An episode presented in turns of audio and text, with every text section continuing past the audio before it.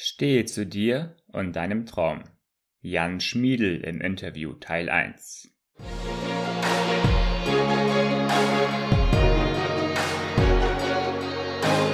Herzlich willkommen beim Leben mit Sinn Podcast. Dennis Streichert begrüßt dich auf der Reise, dein Potenzial im Leben voll auszuschöpfen.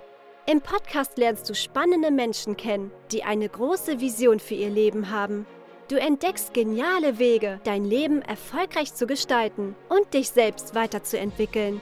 In diesem Podcast möchte Dennis dich dazu ermutigen, die Welt besser zu hinterlassen, als du sie vorgefunden hast. Führe ein Leben mit Sinn.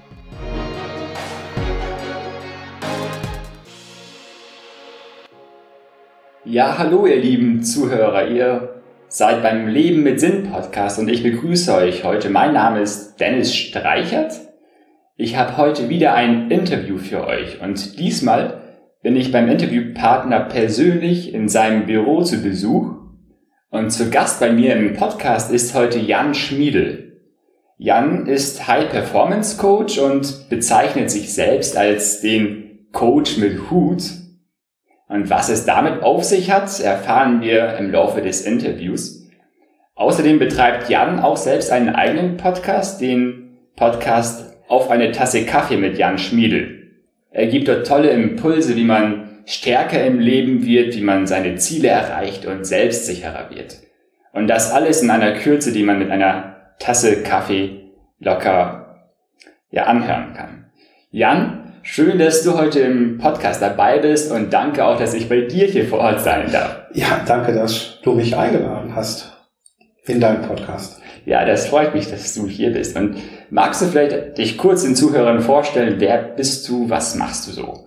Ja, wer bin ich? Die alles entscheidende Frage im Sinn des Lebens. Also mein Name, mein Name ist Jan Schmiedel und den Beruf, den ich ausübe, nennt man heutzutage Coach. Das sagt aber dann noch lange nicht aus, wer ich bin. Ich bin jemand, der Klarheit im Leben sucht, bei sich und bei anderen Menschen. Und ich habe meine Berufung gefunden, indem ich Menschen inspiriere und begleite, damit sie ihre Klarheit im Leben bekommen, um zufriedener zu leben und damit die Welt ein bisschen besser machen. Also du hast deine Berufung in dem Sinne, Menschen zu helfen, ihre Klarheit zu finden. Darf man fragen, wie bist du auf diese Berufung gekommen oder wie hast du sie entdeckt für dich? Ja, ganz einfach. Ich habe mich coachen lassen. ja, also ähm, ich habe viele Jahre meines Lebens damit verbracht, es anderen Menschen recht zu machen und auf andere Leute zu hören, die gesagt haben, Mensch, Junge, lern doch mal was Vernünftiges und ähm, habe ganz viele Berufe ausprobiert, die ich auch recht gut konnte, die mich aber nicht befriedigt haben, die mich äh, sehr schnell an Grenzen gebracht haben, wo es mir persönlich tatsächlich nicht mehr gut ging mit. Und ich habe mich immer die Frage gestellt, warum denn? Ja, ich habe IT-Security-Sachen verkauft, konnte ich gut. Buchhaltung gemacht, konnte ich gut. Ich habe äh, alles mögliche, habe Dinge präsentiert, konnte ich gut. Aber es hat mich nicht erfüllt. Und da war so eine Stimme in mir die ganze Zeit, die gesagt hat, das ist es nicht. Und dann habe ich tatsächlich beim Biertrinken meinen ersten Coach kennengelernt. Äh, mein erster Coach, ich glaube, das ist wie der erste Kuss, den Namen vergisst man nicht. Vor allen Dingen von der super Frau. Mhm. Die heißt nämlich Luda A. Liebe aus Monheim am Rhein und die hat mich drei Tage lang mal so richtig aus dem Leben genommen. Also drei Tage am Stück. Und dann haben wir ein bisschen gearbeitet miteinander. Und dann sagte sie hinterher zu mir, du weißt du was, du solltest Coach werden. Ja, und ähm, da ich gerade wieder in so einer Phase war, wo ich nicht genau wusste, wo es hingeht, habe ich gesagt, ja, dann gucke ich mir das an. Mhm. Habe mir gewisse Ausbildungen angeguckt, habe geschaut, ob das mit meiner Ethik vereinbar war, was die da so angeboten haben. Und dann habe ich mich für eine Ausbildung entschieden und habe meine erste Ausbildung gemacht zum systemischen Business Coach im Bereich Change Management. Klingt total wichtig und toll. Mhm. Ähm, und ja, das war so meine erste Ausbildung. Da hat mir ein ganz elementarer Teil drin gefehlt im systemischen Coaching. Und danach habe ich noch ein bisschen NLP gemacht und ja, was man so macht, wenn man so ein Nerd ist, also solche ganzen Seminare und habe mich halt damit befasst. Also du deckst verschiedene Themengebiete ab oder du hast dich mit verschiedenen Bereichen beschäftigt, in denen du jetzt auch selber Coach bist. Ja. Mhm. Naja, guck mal, ich halte nichts davon zu sagen, du machst Business Coaching. Weil wenn bei dir zu Hause was nicht vernünftig funktioniert, dann ist scheißegal, wie du mit deinen Mitarbeitern gerade umgehst. Ja, das funktioniert nicht, weil du nicht in deiner Kraft bist. Und ich meine, ein vernünftiges Coaching zu machen, das ist ein ganzheitlicher Ansatz, der Spiritualität, der die Fähigkeiten, der die äh, genetischen Bedürfnisse, die wir haben, untersucht, ähm, um einfach auch für sich klar zu werden. Das ist halt eines meiner wichtigsten Themen, die ich mache, ist Klarheit schaffen. Und das geht halt nicht in Teilbereichen, das ist, funktioniert nicht. Das sieht man ja auch in Firmen, die in einer Situation oder in einer Sparte das eine machen und dann auf der anderen Seite das andere machen. Das funktioniert im Leben nicht. Hm. Jetzt hast du eben angesprochen, du hattest dich mit Berufen beschäftigt oder hast gearbeitet in Jobs, die du gut ausüben konntest. Du hattest da schon deine Stärken, aber sie haben dich nicht erfüllt jetzt redet man ja oft Berufeinsteigern, ja, schau, was sind deine Stärken und such dir da entsprechend auch einen Job. Ja. Ähm, ich habe auch mal diesen tollen Satz gehört, dass man sollte nicht unbedingt darauf schauen, wo man gut in der Schule ist oder war, sondern darauf schauen, was man nach der Schule gut oder gerne gemacht hat. Das ist lustig. Ich frage immer, was hast du als Kind gerne gemacht? Ja, genau, auf die Kinder zurückzuschauen ist oft eine gute Lösung. Ja.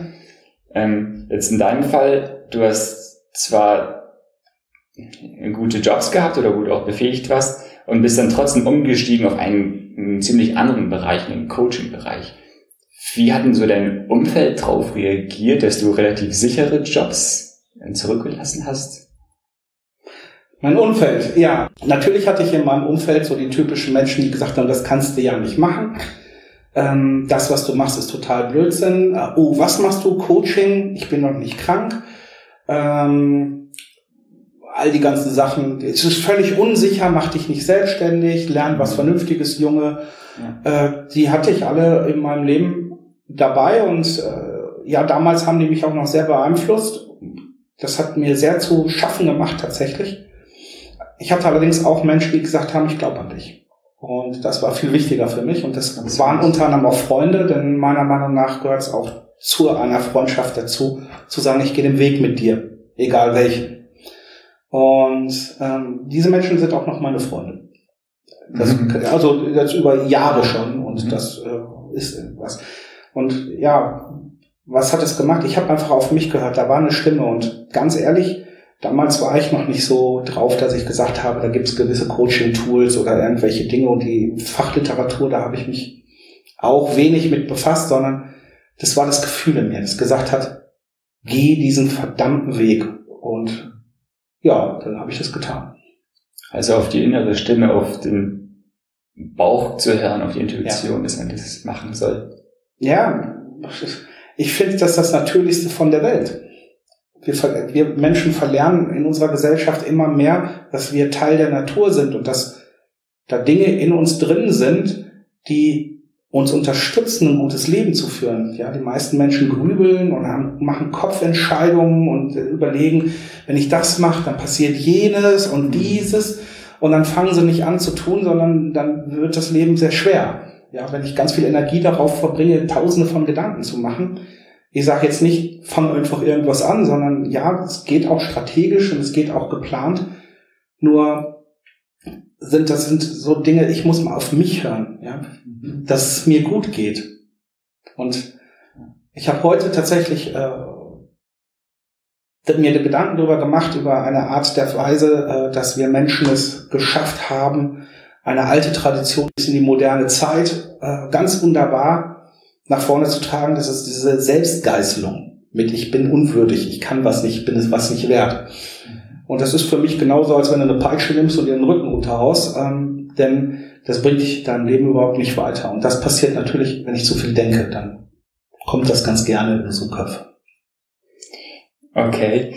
Vielleicht noch mal kurz darauf zu sprechen gekommen, wie du diese sichere Umgebung verlassen hast, die sichere Jobs aufgegeben hast du hattest beide Seiten, du hattest einmal die Kritiker und einmal die Unterstützer. Hm, wie genau hast du das geschafft, dann trotzdem die Kritiker jetzt nicht so sehr ähm, bestimmen zu lassen? Oder wie, was würdest du heutzutage als Coach Menschen empfehlen, die auch die Sicherheit verlassen und eher das machen, was sie gerne machen möchten, ähm, um das Umfeld nicht so sehr diesen Einfluss auf sie ausüben zu lassen? Nimm den Coach. Mhm. Ja, das ist ganz im Ernst. Ich habe mich da durchgekämpft tatsächlich. Also mein Leben war geprägt auch von dem Glaubenssatz, das Leben muss ein Kampf sein. Und ich war immer nur am Kämpfen. Und das hat mich viel Energie gekostet und auch äh, viele Wunden geschlagen. Also auch in der Beziehung zwischen mir und meinem Vater zum Beispiel, dass wir, ja, wir waren irgendwann wie Feuer und Wasser. Und ähm, ich habe es nie geschafft, meinen Vater so zu erreichen, dass er vom Kritiker zum Unterstützer wurde. Und das war etwas, was, äh, was mich hat sehr leiden lassen. Und äh, mein Weg war tatsächlich kein einfacher. Also ich bin, ich sag mal, durch mehr Täler gegangen, als dass ich Höhen gesehen habe in der Zeit. Und das war verdammt anstrengend. Und mit der Sicht aus, äh, wenn ich von heute zurückblicke, hätte ich damals jemanden gehabt, der mich unterstützt, nicht an die Hand nimmt oder durch, der durchzieht, aber mir geholfen hätte, Dinge zu verstehen, dann wäre vieles, vieles in meinem Leben leichter gewesen. Jetzt sagst du, das war etwas schwierig mit deinem Vater. Meinst du, man kann trotzdem in solchen Phasen eine gute Beziehung zu nahestehenden Personen aufrechterhalten, zum Beispiel zu den Eltern oder zu Geschwistern, obwohl sie ziemlich kritisch eingestellt sind zu dem, was du machst und was du entschieden hast? Ja, kannst du. Kannst du ja. Meistens allerdings ähm, brauchst du so einen Impuls, um anders zu denken, als du bisher gedacht hast, weil du hast das Denken ja aus deiner Familie unter anderem rausgenommen. Mhm. Und wenn du merkst, dass du die Menschen deiner Umgebung einfach nicht erreichst mit dem, was du willst, mit deinen Wünschen, mit deinen Träumen, ähm, mit den Zielen, die du erreichen willst, dann liegt es meistens daran, dass du eine Kommunikation anwendest, auch emotionaler und natürlich auch auf dieser sprachlichen Seite, dass du die anderen nicht abholst. Also, dass du denen nicht das gibst, was sie brauchen, damit die Kritik oder sie beruhigter werden, denn die Kritik ist ja meistens aus Sorge um jemanden. Mhm. Und ähm, diese Sorgen sind halt sehr stark, vor allen Dingen, wenn man jemanden liebt. Und da ist es immer wichtig, den anderen abzuholen, damit er versteht, woher, woher es kommt. Also aus der heutigen Sicht brauchst du auch keinen Coach, wenn du eine Familie hast, die sich einlässt, äh, empfehle ich immer ähm, The Six Thinking Hats von, ja, Name fällt mir nicht ein, können wir aber gerne in die Show Notes reinschreiben. ähm, ähm, das, das, ist ein Buch, oder? Das ist ein Buch, das ist eine Strategie, wie, wie man ähm, heikle Themen mit einer Gruppe von Menschen sprechen kann, ohne dass es Streit gibt. Und es ist weltweit erprobt und ich müsste jetzt das Interview tatsächlich abbrechen, vor die Tür gehen ins Regal. Ich habe es hier liegen, deswegen können wir gleich. Na, wir machen es in die Show Notes, dann kannst du, lieber Zuhörer, dann auch das nochmal durchlesen. Dann können wir gerne einen Link reinsetzen. Ähm, ist sehr interessant, wird leider am wenigsten gemacht. Würden wir das in der Politik einsetzen, hätten wir eine andere politische Landschaft als die, die wir jetzt haben. Tatsächlich. Ja, das klingt spannend. Ich höre von dem Buch auch zum ersten Mal. Muss ich mir auch wahrscheinlich zulegen, da es ein wichtiges Thema abdeckt. Wir packen es auf jeden Fall in die Show Notes, genau. Ich habe so eine Frage mitgebracht, gerade an dich als Coach, der sich auch damit beschäftigt, ein besseres Leben zu führen oder das meiste aus sich selbst herauszuholen. Ähm, ich habe so ein Bild vor Augen, eine, eine Person, die ziemlich eingeschüchtert ist, die man so als Mauerblümchen bezeichnen würde, die ja vielleicht auch zurückhaltend und sehr unauffällig ist. Wie kann sie sich zu einer charismatischen Persönlichkeit entwickeln. Eine Persönlichkeit, wo die Menschen gleich bemerken, wow, was ist das für eine Person? Und dass man, wenn sie nur den Raum betritt, sofort sieht, oder dass sie sofort die ganze Aufmerksamkeit auf sich zieht, ohne was gesagt zu haben. Das ist ganz einfach. Wenn sie lernt, an sich zu glauben und sich zu verstehen, passiert das automatisch. Das war jetzt eine kurze Antwort, ne? an sich zu glauben und sich zu verstehen. Also wie ich das eben schon gesagt habe, und das werden wir wahrscheinlich in diesem Interview noch ein bisschen öfter hören, für mich ist Klarheit mit das Wichtigste, was ist der Schlüssel zu allem. Das heißt, wenn ich weiß, welche Bedürfnisse ich habe, und wir sind mittlerweile in der Forschung so weit, dass wir sagen, ähm, wir haben genetisch veranlagte Bedürfnisse. Das heißt, da sind Bedürfnisse in meinen, meinen Genanlagen drin, die ich bitte befriedigen soll. Wenn ich das nicht tue, fühle ich mich einfach nicht gut oder mein Energieakku geht, wird leer. Jetzt ist es aber so, dass wir ganz häufig durch das System, in dem wir leben, von dem ich wirklich nicht überzeugt bin, gelernt haben, immer nur auf das Schlechte zu gucken, nicht auf uns zu gucken, sondern immer auf andere zu gucken. Mach mal Facebook auf, das ist ein super Beispiel dafür. Ähm, wir leben in einem Gebiet, wo wir immer Schuld bei uns suchen oder ganz häufig. Und das hält uns natürlich davon aus, charismatisch zu werden. Denn wenn du siehst, welche Menschen charismatisch sind, diese Menschen haben Ecken und Kanten. Und wir leben mittlerweile in so einer Like-Gesellschaft. Wir müssen uns alles liken, ja, und prostituieren uns dann. Denn es, wir fangen an, irgendwann dann die Dinge so zu formulieren, so zu sagen, damit alle uns ganz toll finden und lieb haben und uns Likes geben und dann äh, richten viele Menschen auch ihr Leben danach aus. Aber innen drin sagt, ja, ist so eine Stimme, die was anderes sagt. Nur dadurch, die ist halt sehr leise.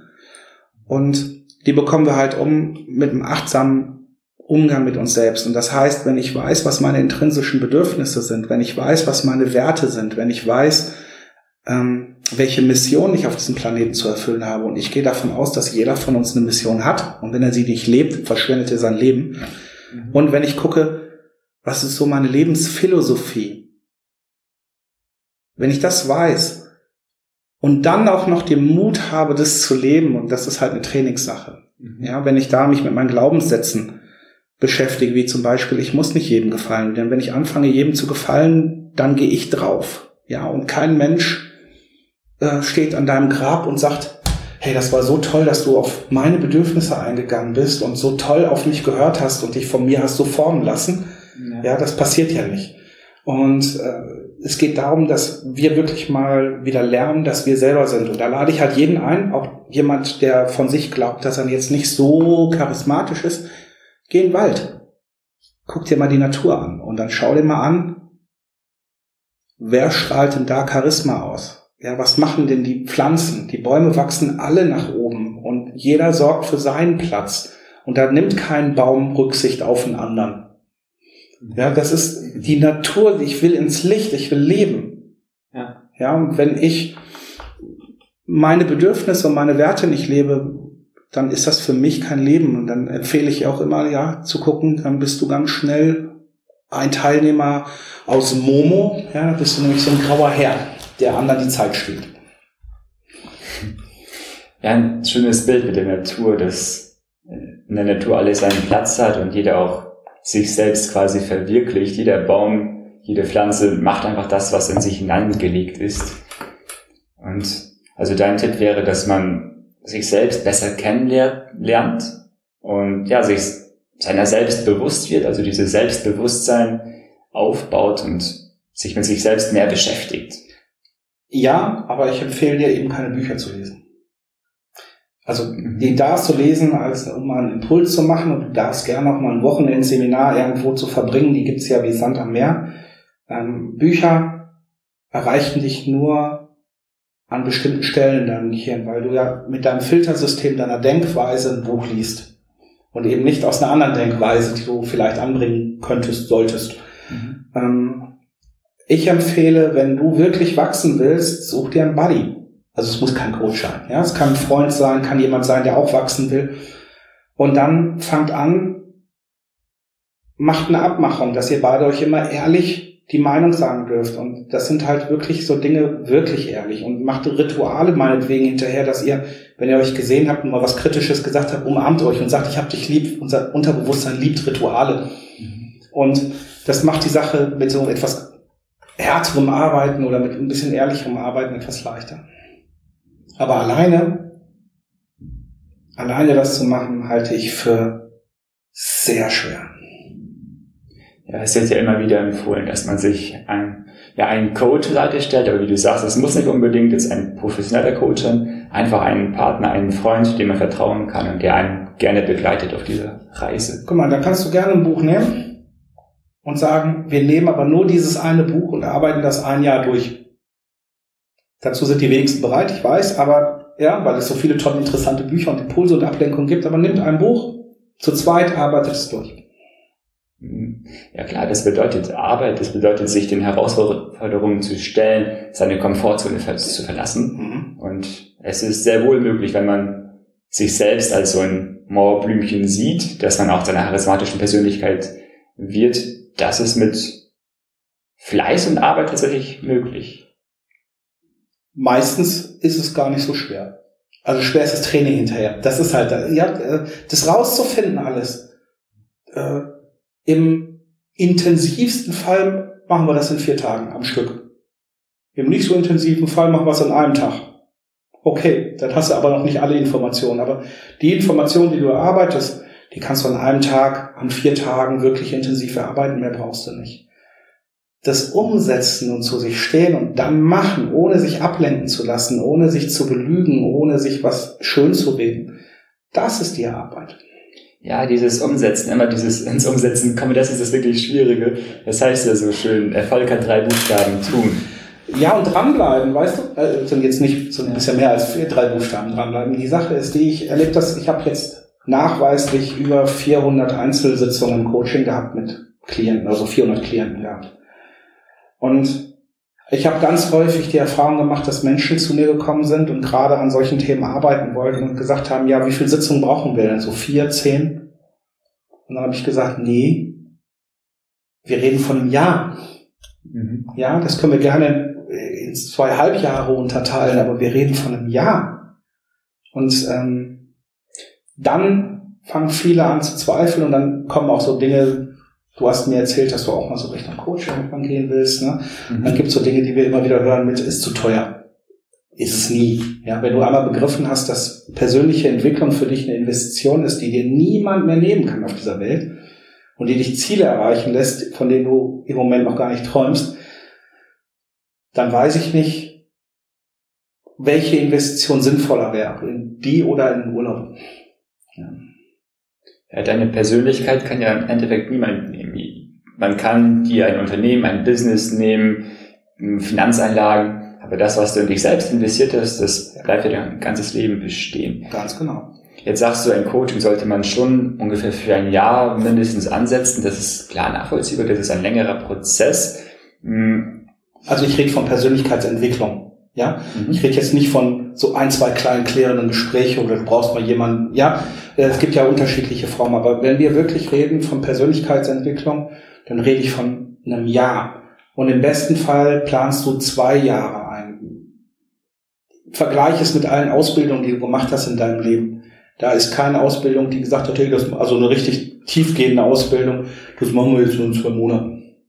Äh, jede Sprache, jede Schulausbildung, jede Universität, jede Lehre, die wir machen, dies ist immer darauf angelegt, weil wir müssen Denkweisen und Verhaltensmuster verändern in unserem Leben. Und das braucht seine Zeit.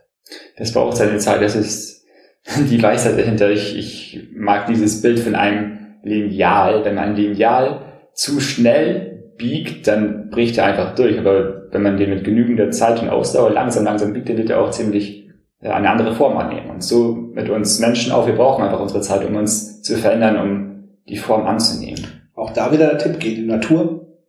Ja, oder guck dir einen Rasen an. Das ist ja das beliebteste. Ja, wenn du kannst nicht am Rasen ziehen, damit er schneller wächst. Mhm. Ähm, beliebteste Beispiel, sondern ähm, guck dir einen Baum an. Ja, guck dir mal einen gefällten Baum an, wie viele Jahresringe der hat. Und der durfte auch durch einiges durch. So, ihr Lieben. Das war Teil 1 des Interviews mit Jan Schmiedel. Schaltet nächste Woche wieder ein, wenn es in den zweiten Teil geht. Und ja, ganz wichtig, nächste Woche gibt's dann was ganz Besonderes. Jan hat nämlich ein Geschenk an euch Zuhörer. Er verlost etwas und was genau? Das erfahrt ihr in der nächsten Folge. Unbedingt reinhören und nicht die Verlosung verpassen. Bis dann!